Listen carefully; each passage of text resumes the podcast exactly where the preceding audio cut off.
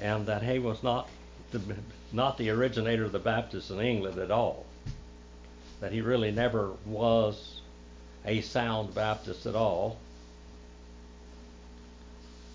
And we're in page number 227, John T. Christian's volume number two, volume number one, that is. Many historians write something down without any foundation at all when they write about John Smith. You know, he was a Baptist and he started the Baptist church and, and it started between 1609 and 1608 and 1611. Let me tell you a little history about the Oxford English Dictionary and James Murray. There were there was never a complete dictionary of the English language before this. There were English dictionaries, so and so, you know, little dictionaries that covered like a minuscule part of the English language. And then they had a, a group of people that were going to write the English dictionary with all of the sources of the language from every language. Now they had a man that, and they sent out all over the world and asked people to read books from from 1600 to 1650 or 1600 to 1620 or 1500 or whatever, you know, that period of time. And he had readers from all over the world. And they had to write down with a valid use of that word in different books they take the word dog or uh, shirk or whatever they wanted to use, whatever word it was. They started out with A, you know. That's how you start the alphabet was A. And they had such a tremendous amount of response all over the world. In England, they had all people reading books in England. They had re- people reading books in in America, and they had all kinds of people that were doing this. Some people were absolute recluses, but they were rich recluses, and they didn't go out of their homes at all, and they would sit and read books forever. You know, that's what they did with their lives. They read books, and they experienced things from all over because. You know, printing had come in the press from the time the printing press came in, and there were people reading Chinese, and they were reading Persian, and whatever language. They were reading all these different languages, and they were putting these things down. They put them on little slips of paper and finally, when it was handed over to James Murray, he said he'd like a shot at it. And he built a tin building in his backyard. And in that tin building, he put pigeonholes, like little square pigeonholes, A, B, C, D, E, F, G, or from A, B to A, C, or whatever, and they would put all this stuff up there. But before anything could be validated, he had to edit it. And it took a long time just to get through A. But he wouldn't accept anything that just was hearsay. It had to have the etymology of what language it came from, whatever it was. He had to have it, it had to be valid, he had to have proofs. And he had a, a lot of this. I mean, the dictionary ended up being many volumes over the time between 1816 and 1928. It took over 70 years to get the dictionary written. It was the most scientifically proven historical dictionary of the English language ever to exist or to exist until this day. Now, history sometimes isn't like that. Somebody just sits down and writes a history and just throws something out without having any any validation to it all. If you look in this book, in the end of the book is a tremendous bibliography. I mean, it's tremendous bibliography in the end of this book. Now, I went and looked in the bibliography of this book, and a lot of the books that he quoted from are up there. And all the way down there. I don't have all of my history books in here. I have another, probably another 12 foot by 5 foot with 12 inches apart all the way. I probably have that much more history books to put up. But I have to build another bookcase on this side. So I would read the sources, what he says in here, and then I would go chase it all the way down and see if he quoted it validly. Now that's the way they made the Oxford English Dictionary. It every quotation had to be valid. There could be no fudging anywhere. And finally, he fought for years and years. They told him to abbreviate it, to cut it down shorter. Like in Webster's dictionary, he would write seven, eight, ten pages to one in Webster's on the same word. But it was a valid historical scientific book that has never been challenged since because it was so valid. Now, this is one of the most valid histories that I've ever read. Now, I've got the ones that are being quoted in here. I got the Ante-Nicene, Nicene, Post-Nicene fathers up there. I've got all of John Calvin's writings up there, volumes and volumes of them. I've got tremendous amount of histories. And I've read those histories along with this one, and of course this one is all written up, as you can see. Any book I write, uh, I read, is all messed up in it, Marilyn. Yeah. Yeah.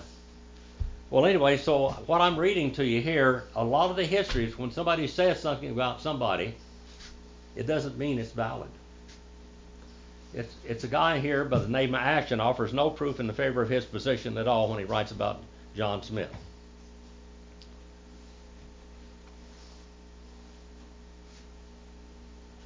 It is curious, however, that those who have been so careful to quote Dr. Ashton in the above guarded statement that Smith poured water on himself have been equally careful to pass over the strong statement that the Dutch Baptists of the time of Smith practiced dipping only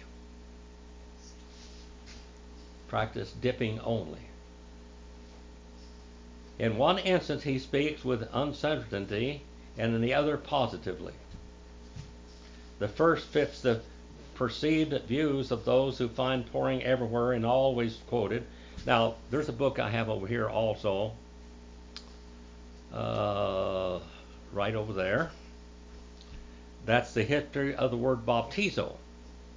The history of the word baptizo and that book is written by the Pedo Baptists to support that baptism is only a rite. It doesn't have to be performed by dipping. But the word baptizo means to immerse. As simple as that.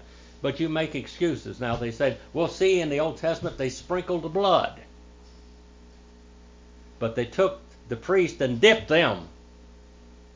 The blood sprinkled was the Lord's blood and were baptized into his death and burial and resurrection, raised up out of it. And that sprinkling and pouring just doesn't work there at all. In one instance, he speaks uncertainly, in the other positively. It is worthwhile to see what Ashton does say. His words are as follows. So he quotes him directly.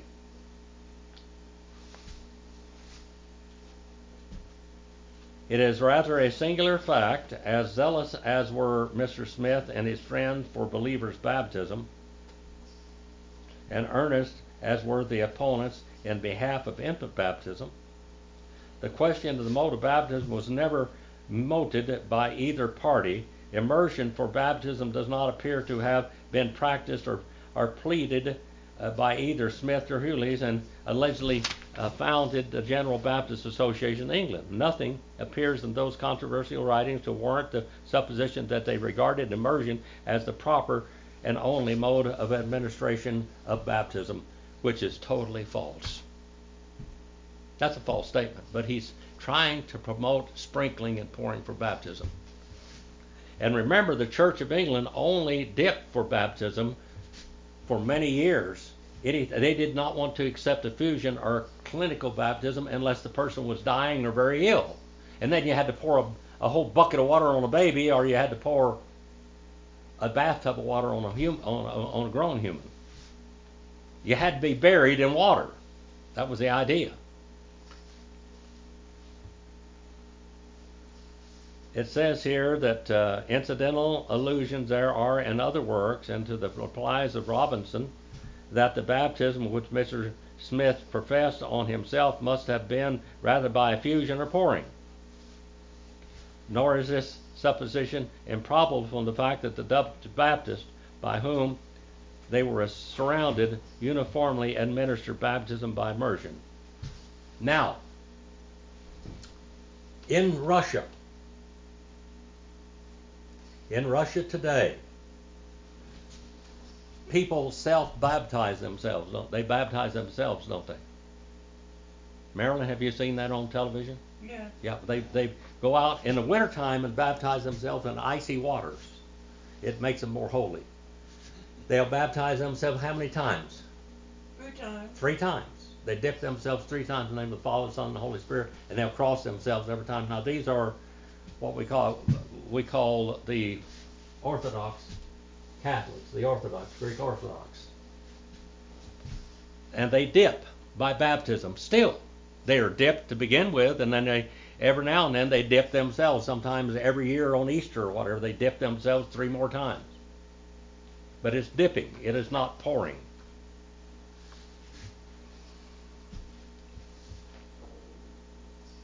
It said further here if silence was worth anything, it would prove immersion as readily as pouring.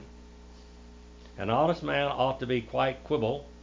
An elaborate statement had been made that all the Mennonites practiced pouring, and that in 1612 immersion was unknown among them. That immersion began in Holland in 1619 among the Collegiants and the Rheinsberg. Therefore, it is said Smith practiced pouring. As an argument, this is illogical. If Smith desired to practice pouring, why did he not go to the Mennonites if they possessed the thing he wanted? Smith was an Englishman, starting baptism on his own account because he believed all succession was lost and that he did not go to the Dutch for baptism. He studied church history and he studied Catholic history.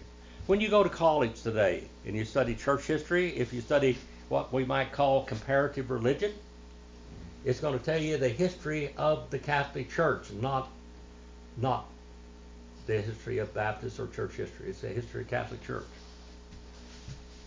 You go back here, the Catholic Church didn't start until 325 AD. Now they will take, they'll have a long line of popes up until that period of time, but that line is nothing but a fairy tale. It didn't happen. It's fairy tale history. At this period of time, we're studying people that were they're coming out of the Reformation, and and where we have Calvin, we have Luther coming out, and they're practicing sprinkling, especially Presbyterians, and they're pra- practicing pedo baptism. They're sprinkled bapt- They sprinkle babies. The Church of England was still dipping babies. All Baptists dipped. Every time a a Jew would dip or baptize him in a, in a baptisma, they would dip for baptism.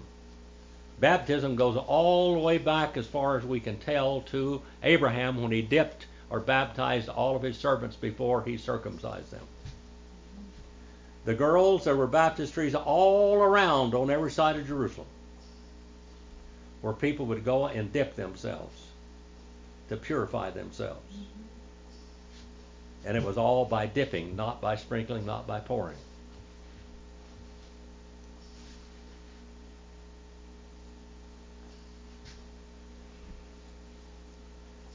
It says here, the remark of the editor is equally true of considerable period of controversy in this country, England, that all but universal practice in the English Church rendered discussion as a mode of a mode unnecessary. In Tombes replies to his many opponents, the claims of infants are the points of dispute. Upon the mode of Smith baptism, we shall have to move more to say presently and we only add that there was a portion of the Dutch Baptists who uniformly administered baptism by immersion. There were Baptists in Holland, those administered baptism by immersion, as well as those who adopted the mode of present practice by our brethren in the Netherlands. It is clear from both Ashton and Evans that had Smith desired immersion from the Mennonites, there were those in the practice who could have immersed him among the Mennonites. Smith was possibly immersed in infancy. If the Crowell records be true, he was immersed in 1606 and was now immersed again. It was the validity of the baptism over which he stumbled, and all people stumbled. Miller is uh, freely quoted by Evans. He was a Mennonite. The Mennonite brethren are most excellent people, but they are nervous on the subject of baptism. They are universally anxious to justify their practice of pouring. But even Miller says Smith was immersed. He thought that the Mennonites of that period were in the practice of fusion, but that Smith immersed himself. Since Miller has been freely quoted this declaration of interest, he says.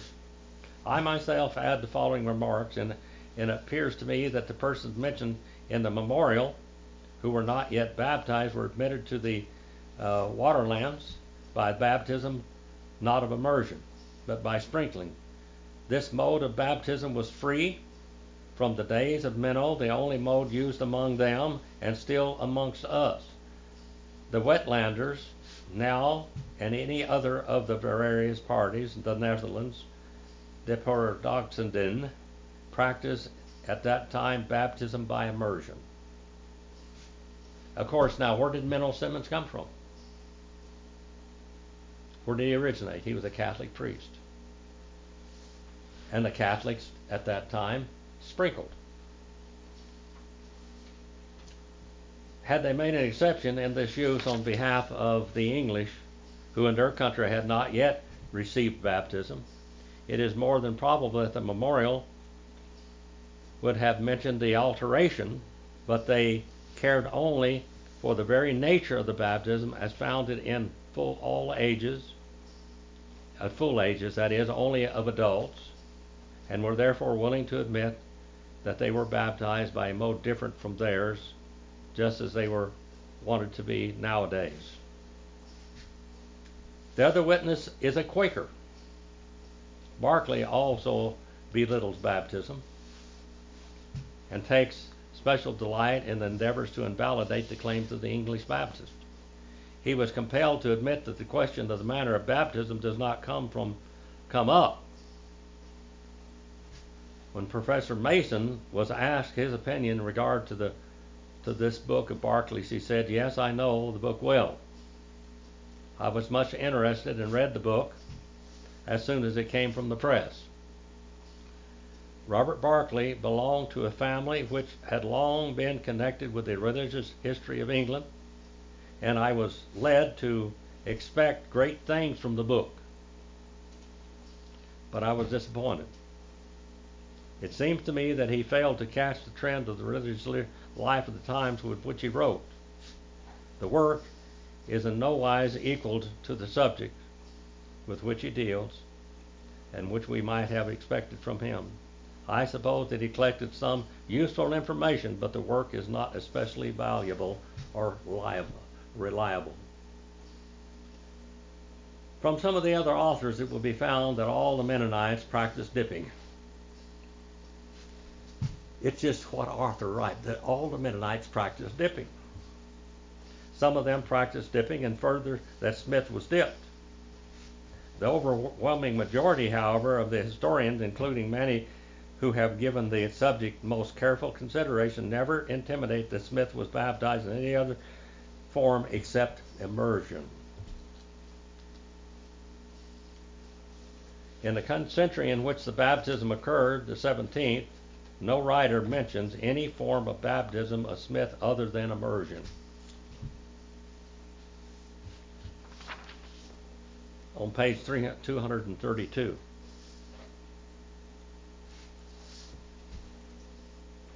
But now, very lately, some are might, mightily taken and having found out a new effect in baptism under the deflection, which maketh it a, a nullity, of baptism in their conceit.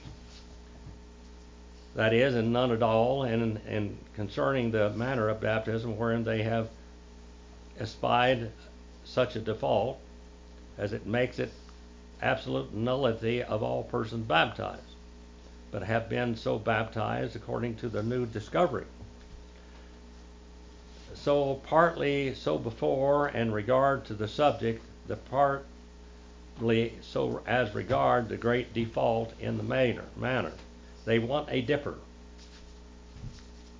that has authority from heaven, as had John, whom they pleased to call a dipper, John the Baptist was John the Dipper, in whom it is said that it might be manifest that his baptism was from heaven. Now, Baptist dipping people, when the Presbyterians started sprinkling and the Catholics started sprinkling and the Church of England started sprinkling, they just denoted that these people were baptizing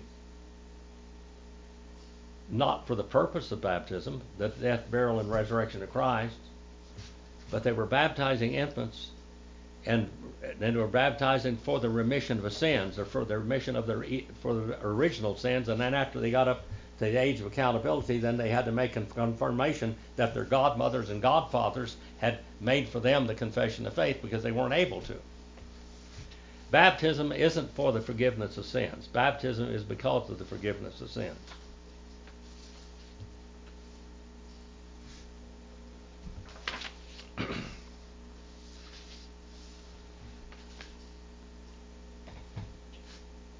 on page 235.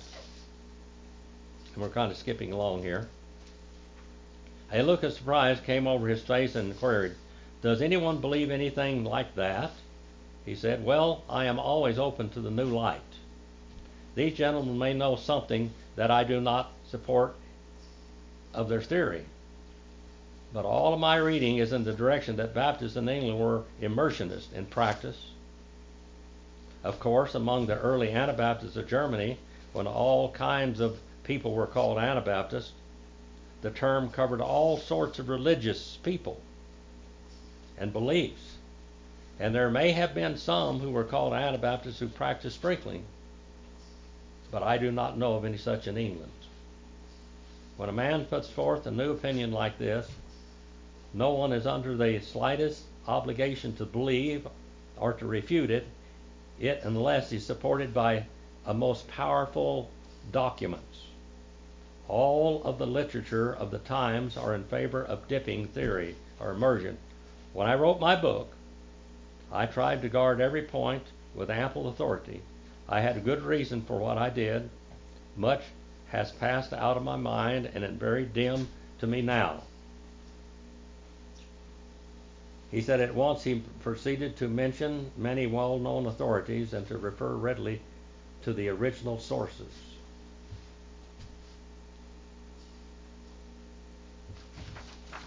The avowed enemies of Smith, on page 235, affirmed that the form of baptism was immersion.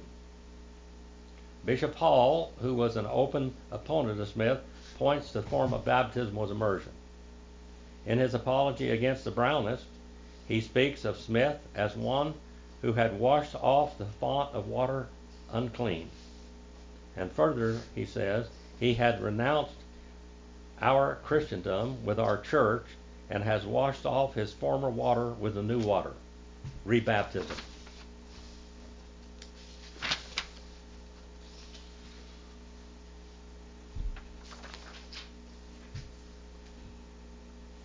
all of this goes on all the way down till we come down to page 239, which we'll start in our next message, and we get into people that we know. Charles Haddon Spurgeon. Have you ever heard of him? Charles Haddon Spurgeon? C.H. Spurgeon. One of the greatest Baptist preachers in, in England. They, they couldn't build a church big enough for the people to, to hear, hear him. He spoke to 10,000 people back before there were microphones. That's quite a deal. Oh my goodness. And they wrote his sermons out in newspapers, which was quite a deal. Our Father, we send this message out that you might make clear the mode of baptism is immersion. Throughout all times, that the history of baptism teaches that baptism by immersion because it typifies the death, burial, and resurrection of our lives. When we're baptized because of Christ, we're baptized into his death and we're raised into newness of life and in his forever resurrection. Please forgive us, forgive me where I failed you. In Jesus' name I pray. Amen.